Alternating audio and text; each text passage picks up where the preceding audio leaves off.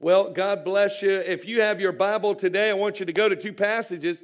You can go to Luke chapter 8 and Luke chapter 14. If you follow along on your uh, Bible app, find the live event. All the notes will be there for you, and you can add notes of your own if you like to do it that way. Uh, today, I'll be speaking to you a message called It's Like This The Invitation of the Kingdom, Part 2. And uh, we're, we're taking some time to really look deeper into the kingdom of God. And anytime you want to know something about the kingdom of God, you go and look at the stories that Jesus told when he was teaching. These stories are called parables. And he taught in parables when he wanted to reveal the kingdom. You say, How do you know that for sure? Well, that's Luke chapter 8, verses 9 and 10. They said, He said, uh, Tell us the meaning of the parable. And he says, why, why, why do you speak this way? And he said this, and uh, Luke chapter 8, verse 10, it says, To you it has been given to know the mysteries of the kingdom of God, but to them I speak in parables that seeing they may not see and hearing they may not understand. And so what we see is when Jesus was teaching in parables, it would bring a division, a division between the religious and the true follower of God, the true disciple. And uh, the beautiful part of it is that mysteries get revealed when you press in to following Jesus and you press into his teaching. So you begin to understand things about the kingdom.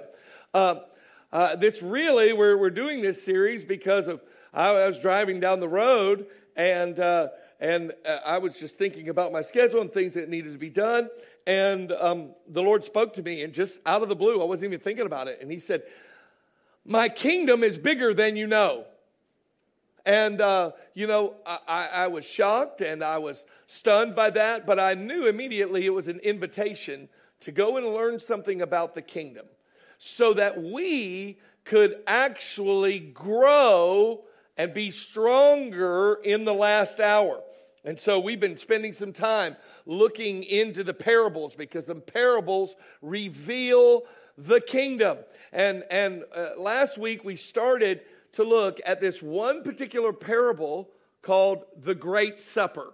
And uh, there, there are some different uh, people in, the, uh, in this parable, and we're going to read it together, and then we're going to look at it. And this parable, we're going to look at intentionally for more than one week. And, and so Luke chapter 14, verse 15 says this. Now, when one of those who sat at the table with him heard these things, he said to him, Blessed is he who shall eat bread in the kingdom of God.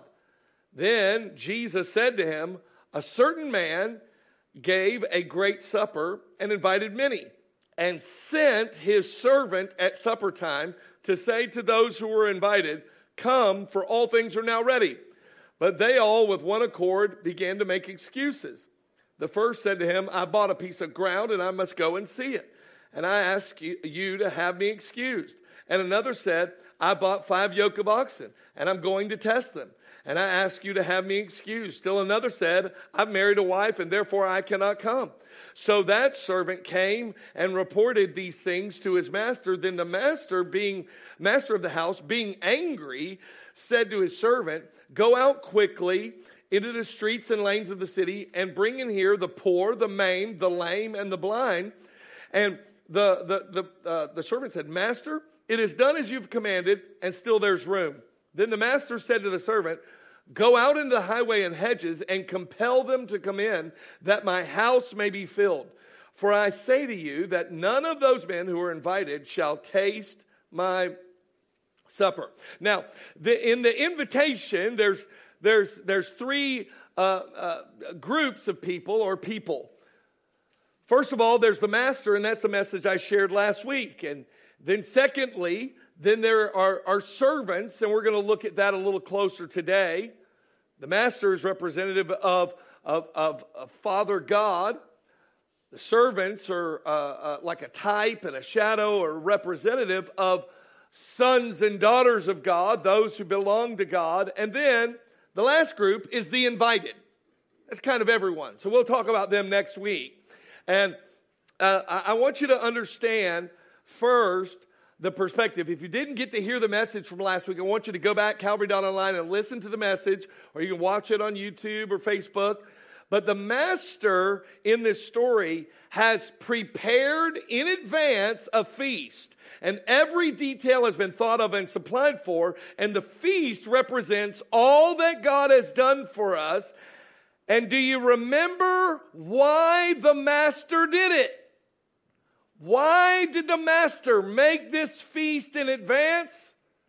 Yeah, you're as quiet as first service was. Yep, you don't remember. Here's why because he delights in us.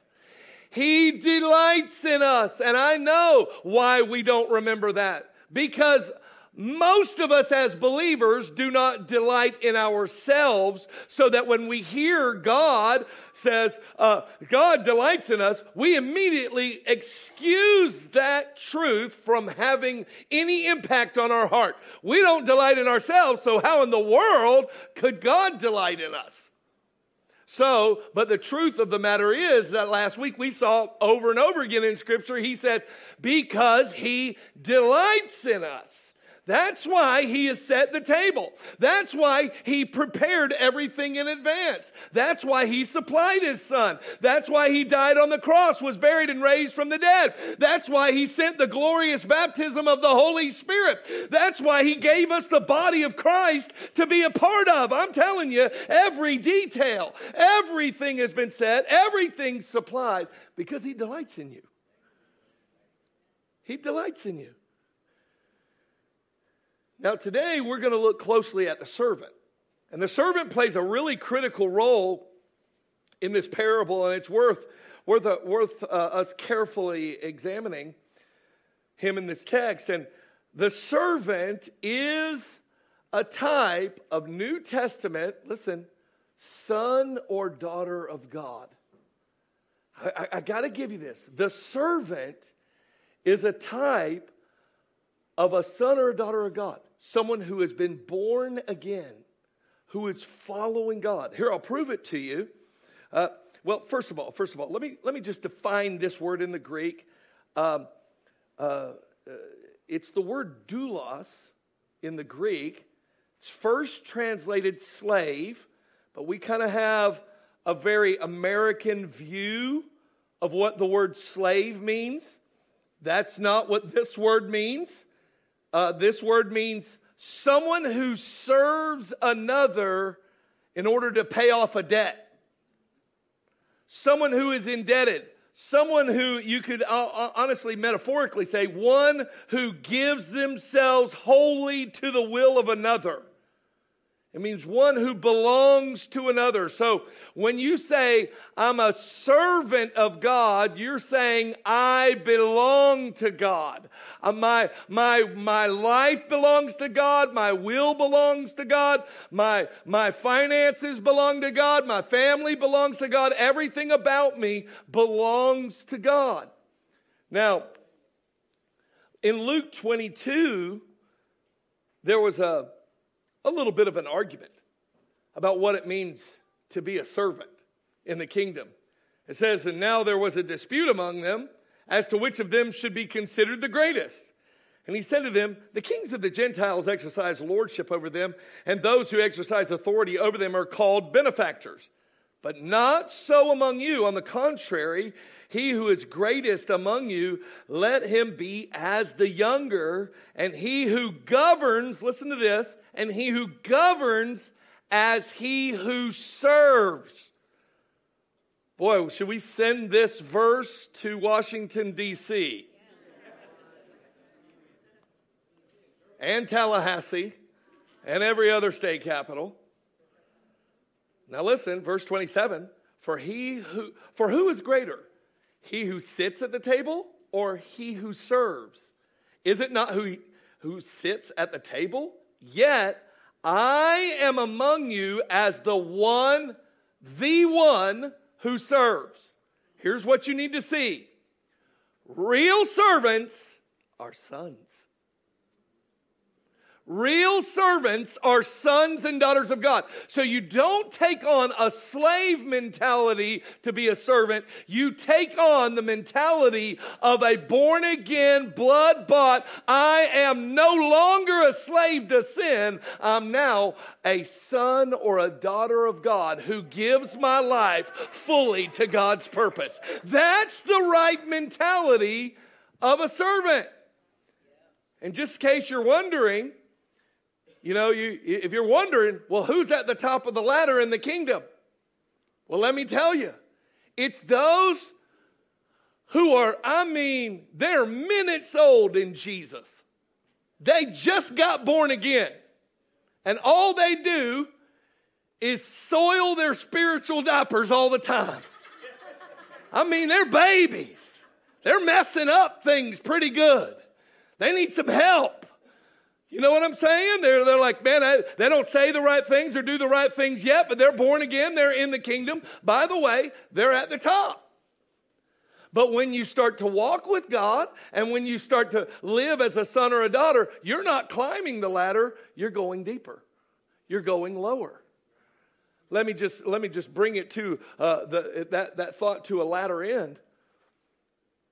Let me just tell you, you are not here at Calvary to promote any minister's ministry on the stage. We exist in this place to go as low as we can to lift up the ministry in you. That is what we're doing here. We don't, we're not trying to make a name for ourselves. We're trying to lift you higher in your walk with God and say, listen, come on, walk with God. Live as a son or a daughter. Man, you're redeemed and washed and blood bought and, and filled, and God has purpose. So we're going to lift you higher till you walk in your purposes and walk as a servant in the kingdom. Now, we know greatness in the kingdom is displayed through service, but how many of you know there's a right way to serve and a wrong way to serve? You ever seen somebody serve the wrong way? I heard this story about this usher at this little little country church, you know, and in order to get in the church, you know, you remember the, the church used to be elevated, and you had to go up a few steps to come into the sanctuary. And so the, this usher saw this, this older elderly lady. She's coming up to the steps. So he walks down and he grabs her hand and helps her up the steps. And she comes into that little small lobby and she, he says, Ma'am, where would you like to sit? She goes, Oh, I'd like to sit on the front row. And he goes, Ma'am, you don't want to do that. Our pastor's real boring. That little elderly woman looked, looked at that usher and says, Sir, do you know who I am? And he said, No, ma'am, I don't. I'm the pastor's mother. and he said, Well, ma'am, do you know who I am? And she says, No, I don't. And he said, Good.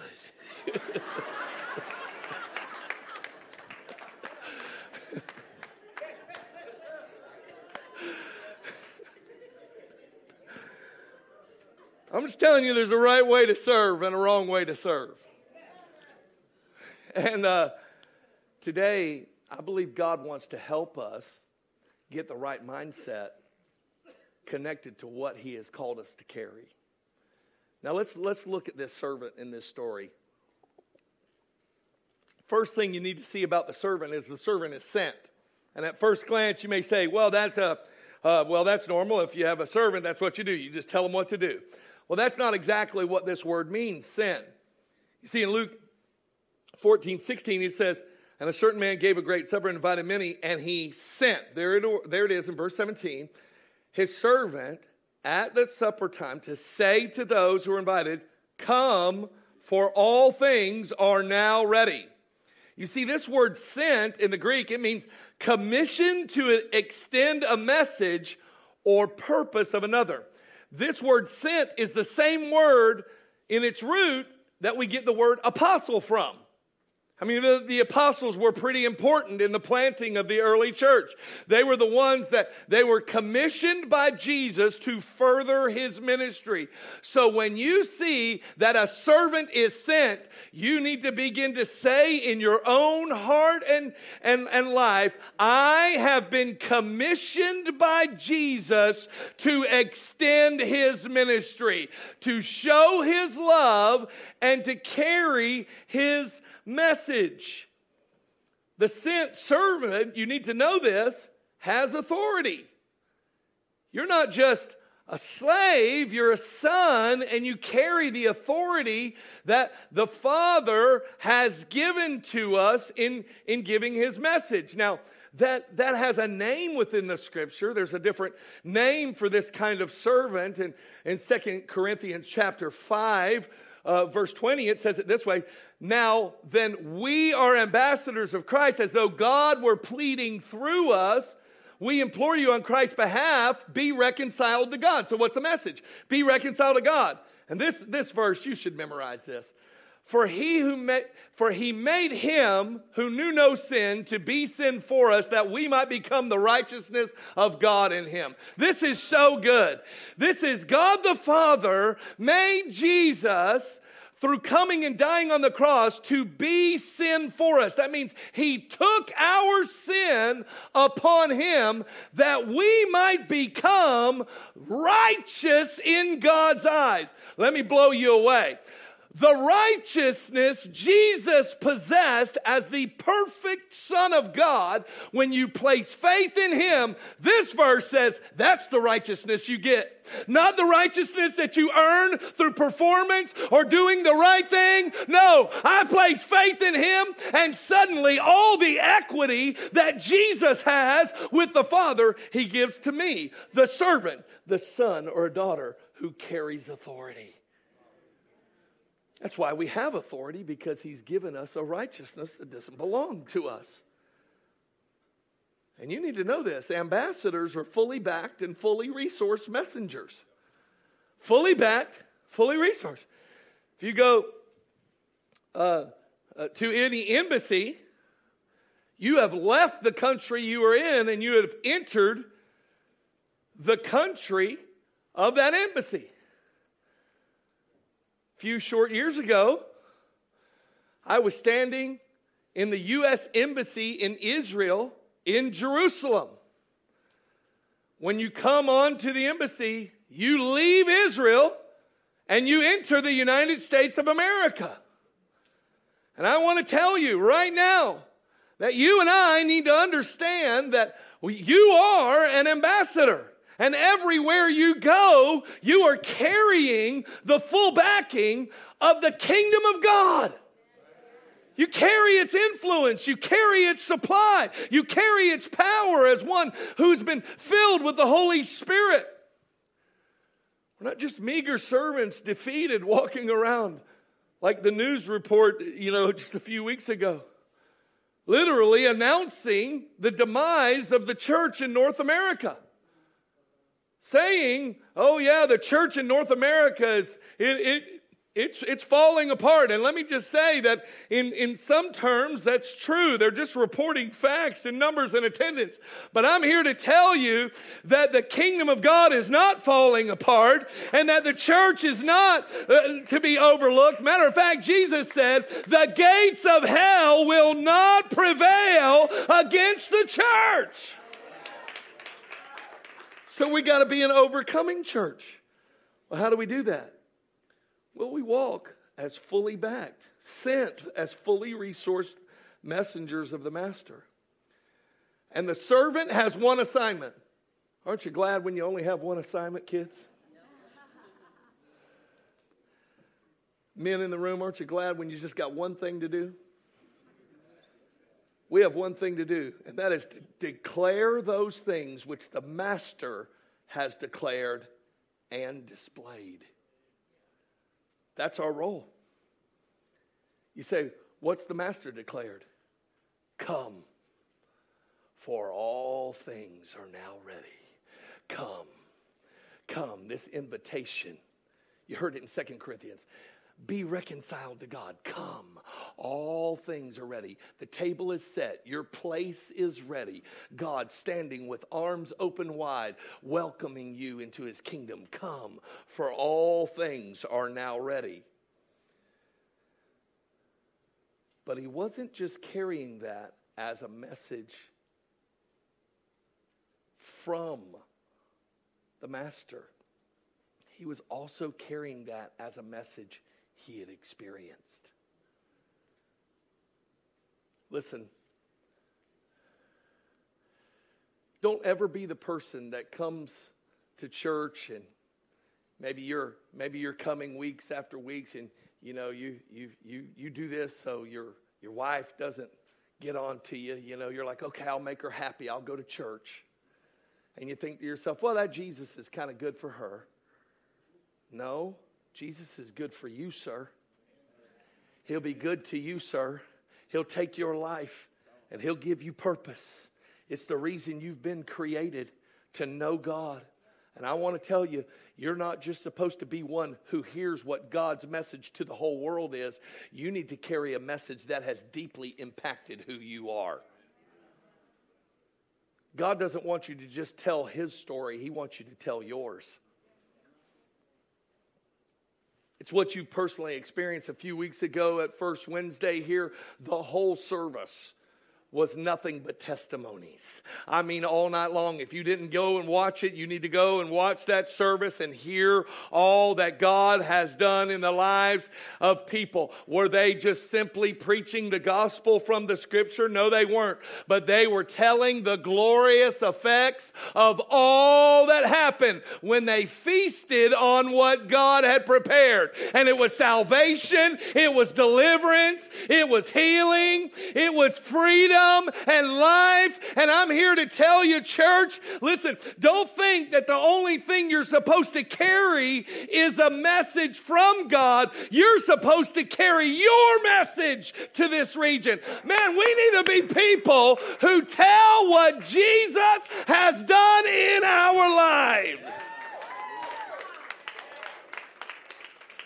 This is the hour where sons and daughters declare what God has declared to the whole world, but not only what He has said, but what they have personally experienced. 1 John 1 1 through 4 is full of this. Now, listen to how many examples of personal experience are in just these four verses. That which was from the beginning, which we have heard, which we have seen with our eyes which we have looked upon, and our hands have handled concerning the word of life. The life was manifested, that means made known, and we have seen and bear witness and declare to you that eternal life, which was with the Father and was manifested to us, that which we have seen and heard, we declare to you, that you also may have fellowship with us. And truly, our fellowship is with the Father and with His Son, Jesus Christ. And these things we write to you that your joy may be full. He's saying, listen, the reason I'm telling you what I've seen, what I've heard, what I've experienced is so you can experience it too. So that we can have fellowship with one another and fellowship with the Father and His only Son, Jesus Christ. And when you do it, your joy will be full. Come on, we need to understand. It's not just about, you know, the story of the gospel, which is absolutely necessary that God loved us. Man sinned and fell away from God, but God, because He loved us, sent His only Son to die on a cross, who was buried and on the third day was raised from the dead. And all who place faith in Him by grace will be saved. That's the gospel. But those words can fall on deaf ears until you go, and let me tell you what he did for me. Let me tell you how he changed me, how he set me free.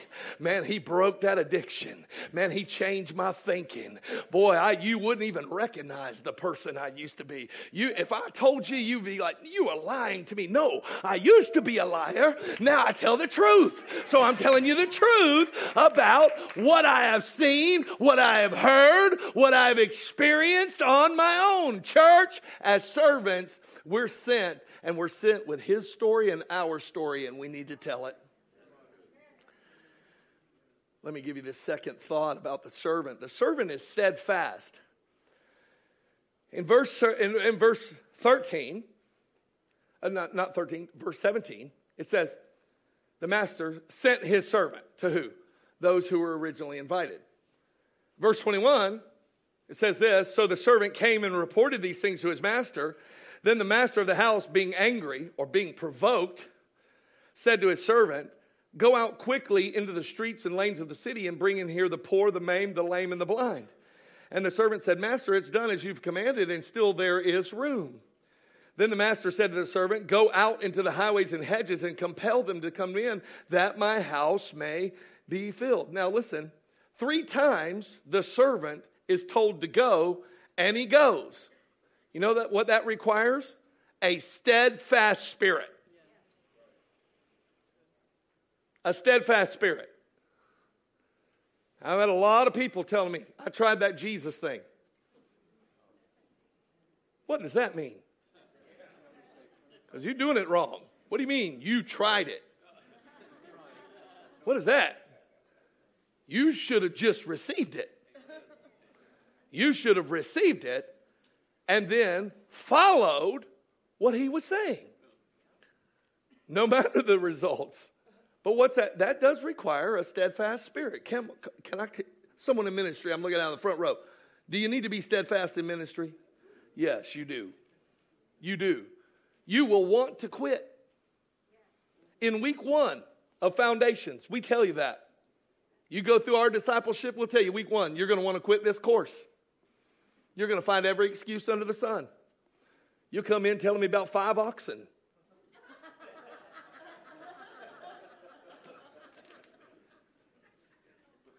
In order to live as a son or a God, we need to ask God for a steadfast spirit. And listen, as the overcoming church, this is something God supplies to us. This is so good.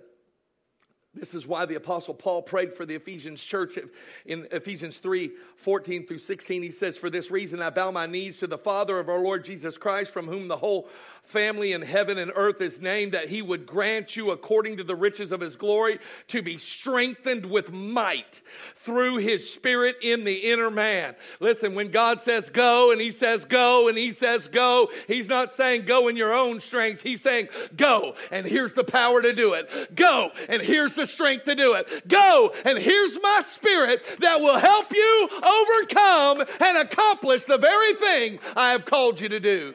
That is a steadfast spirit. And, church, we've got to be steadfast.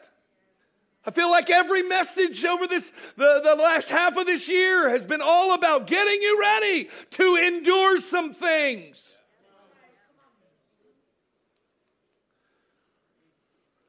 We need strength regardless of the circumstances.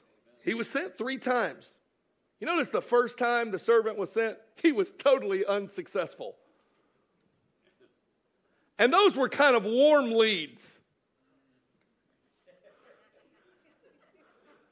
Master's already invited them. Servant goes out to them, has no success. Does that sound like any of you guys when you went witnessing the first time? Tried to share your faith? What happened? Nobody listened to you. You know what? Here's where most people become cynical and quit and excuse not ever doing it again.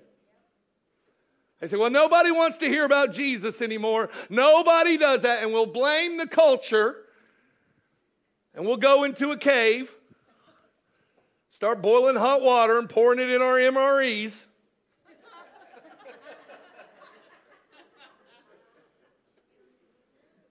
Instead of being the overcoming sons and daughters that God has called us. Now, listen, if you receive this message as, okay, I got to be steadfast, but I'm going to go and I'm going to preach the gospel, and somebody rejects you, listen to me.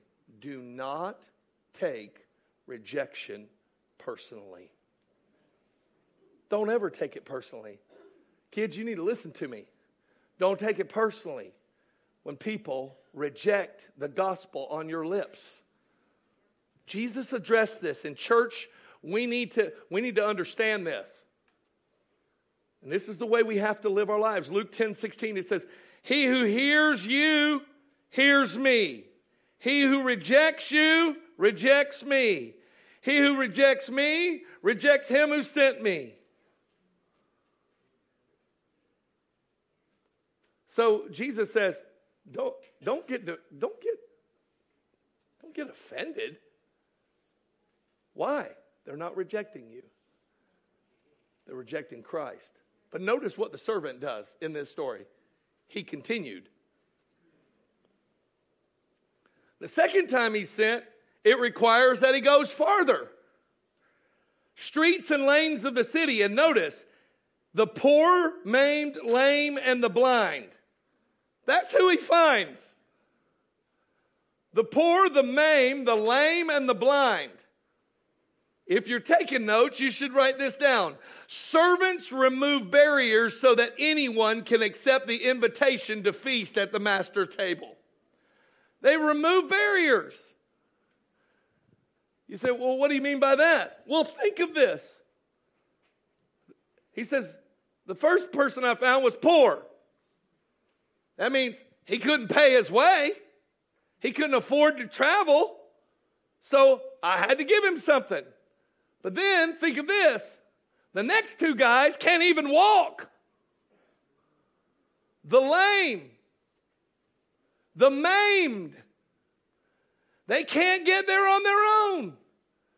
And the last guy, he's blind. He can't see the way. So, what's the servant got to do? He has got to remove a barrier to get these people to the master's table. Church, listen, our whole lives in Christ are meant to be. I can remove that barrier.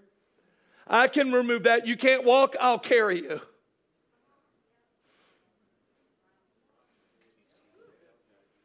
That reminds me of a few years ago. Now, listen, don't try this in 2022. Because in 2000, I didn't know any better. I got here to Calvary Church, hired on as the youth pastor to take up take over this epic youth group of six kids, two of which belong to the new pastor. So we have four plus his two. There's six of us. Our whole youth group, we could have it around one table. I saw this old Ford van, and when I say old, I mean it was old. Bless God. Some of y'all remember that van who are in this room. It was old, had Calvary Christian Center on the side. It was so epic. One year driving it back, somebody said, You shouldn't drive that to camp. I'm like, I am driving it to camp. And on the way back from camp, it blew up. Gave us an extra day in the mountains. It was awesome.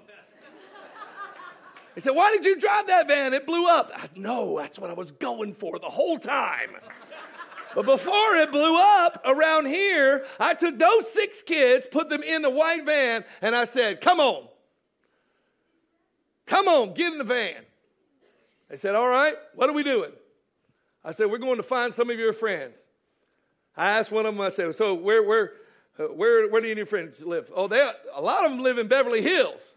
I said, Okay, we're going to Beverly Hills. This creepy old moldy Ford van. Drove up to one house, go knock on the door, got the friend, said, Hey, I'm youth pastor at Calvary Church. You want to go to church? That kid said, Yeah, let's go. Just ran out the house. Never talked to parents. Then he, get, he gets in the van. I'm like, dude, listen, we got pizza at the church.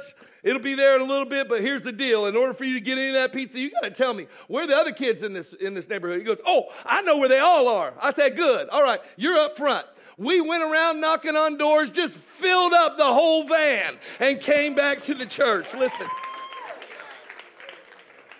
Yeah, I didn't know what I was getting myself into. Before you know it, Calvary had a prison bus driving through. Beverly Hills. I'm serious. Listen, listen, and listen. Here's the here's the God's honest truth. By 2003, over 18 different young, 1,800 different young people had made decisions for Christ. Why? Because we removed barriers. They couldn't get to church. Their parents weren't interested in taking them. So we just we just removed a barrier. I remember one young man whose name was Christian. He had multiple barriers. He came out in a wheelchair. And his, his, his parents would wheel him down to the van, and our drivers had to pick him up and place him in the van and fold up the wheelchair and put him in the back. And I remember this happened, and on the very first night, I saw him. And God spoke to me and said, I'm going to heal him. You see, he had been given a vaccination for the eight to heal you, a, a kind of together service on a Wednesday night. And the church had been fasting and praying. And right over here, uh, David Peterson, who's still here, was one of the guys who was praying. The Lord says, I'm healing Christian. I look over, and there are people praying for him right here. And, and uh, they, they actually said, We feel like he should get up. I said, Well, then lift him up. I was standing on the stage. And we watched this young man they lifted him from the wheelchair, and suddenly strength came to his legs and feet. And suddenly he starts to walk, turns loose of everybody, does two laps. Well, as this kid starts to walk, our church went berserk, as you can imagine. I mean, we're going crazy, praising God, celebrating God. Well, to the point where we lost Christian. We're like, where is he? We want to hear about this. We're looking around. Where's Christian? Where is he? He's not in the building. He's not in the building. And so we, we, I, I go, I said, well, I got to go find this kid. We can't lose one that just got healed. Uh, and he rode the van. And um, I remember in between the buildings is where our basketball rim was. And what would you do if you had been paralyzed for nearly a year? you'd go grab a ball and start to shoot. That's, that's where I found him playing basketball under the hoop. That night when we took him home in the van, came out as he normally does to take the wheelchair out of the back, lift his son, and put him in the chair. Only when he walked out, he saw his son walking up one of those steep Beverly Hills driveways, goes up from the road. And he shouts at the top of his lungs to his wife, whose name was Sissy, and she says, Sissy, our son is walking.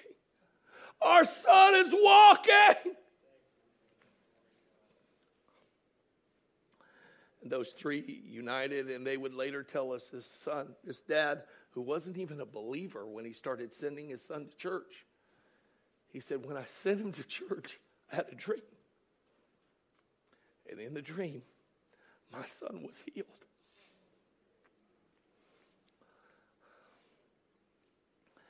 I'm telling you what I've seen and heard and held with my hands and we as church have got to remove the barriers for people to come and feast at the table. Our God is good, and He still saves, and He still heals, and He still restores.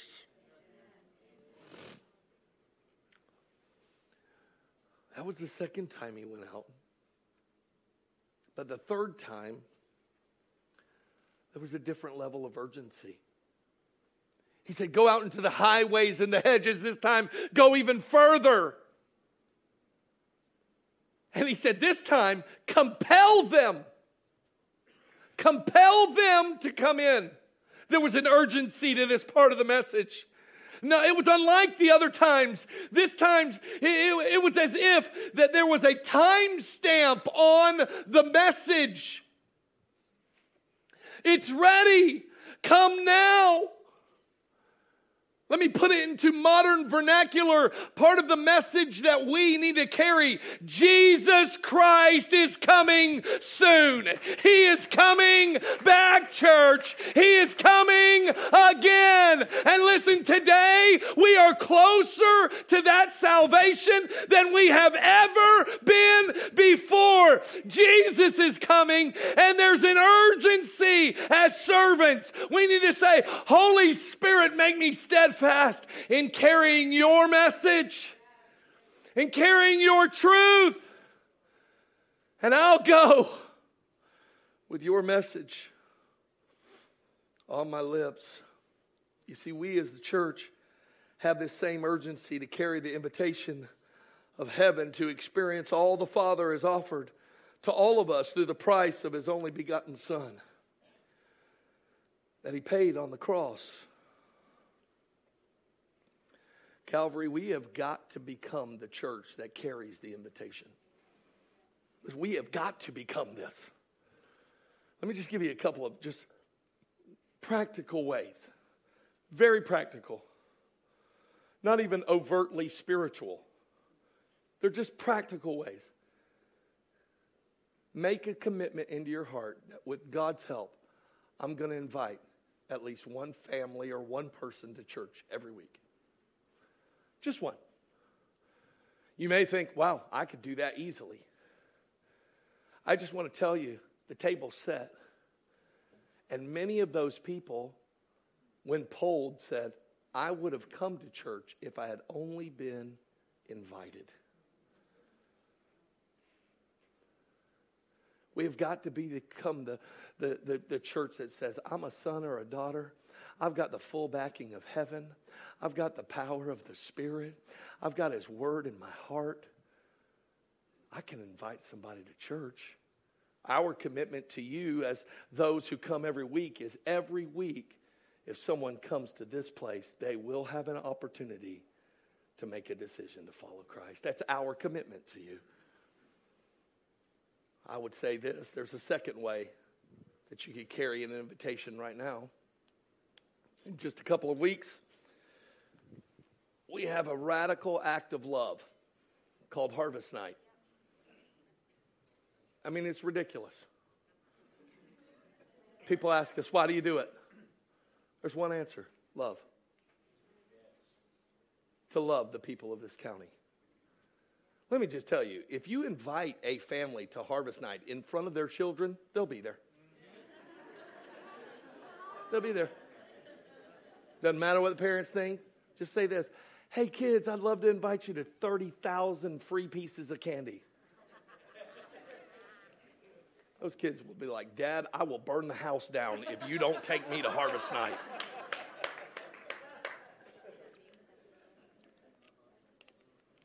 When you tell them, and it's not a game, there's, there's no, there's no, uh, there's no presentation, no, no sleight of hand at harvest night. There's only an open hand from the church saying, We love you. Jesus has changed our life. And our prayer is that you would experience that love and experience that power because the table's set. That's why we come and we serve. That's why we love. That's why we plan. That's why we spend.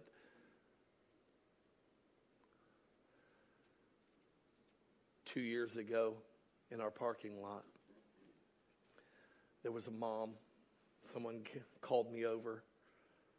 They had struck up a conversation with a mom. They came and got me. They said, "Could you could you pray for her?" I said, "Yeah, tell me what's going on." She goes, "I just got my diagnosis of leukemia." And there with her kids going on to inflatable games, tears start to roll down her cheeks thinking she's received a death sentence. And I got to tell you, in that moment, I didn't question how many people were around me, who was looking, or anything else.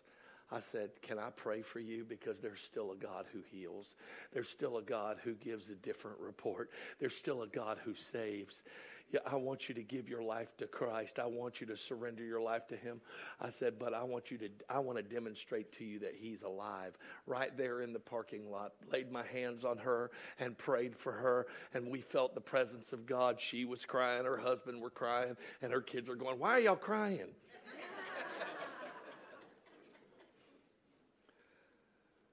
the presence of God came, and let me just tell you, that was worth every minute all the serving, all the setup, all the hours to be able to be the hands and feet to the broken. Let me just tell you, church, we have got to become the servants who say, Master, your agenda is my agenda. Master, I know that I've been sent to this place. You didn't move here by accident, you were sent here. And you're not only sent here, you're fully backed by God to have an influence for his kingdom. And so, what do we do? We're steadfast. Doesn't matter if we're rejected here and there, we're steadfast. We're saying, God, we're going to be servants in the kingdom. And Calvary, listen to me. It's time we become servants in this kingdom.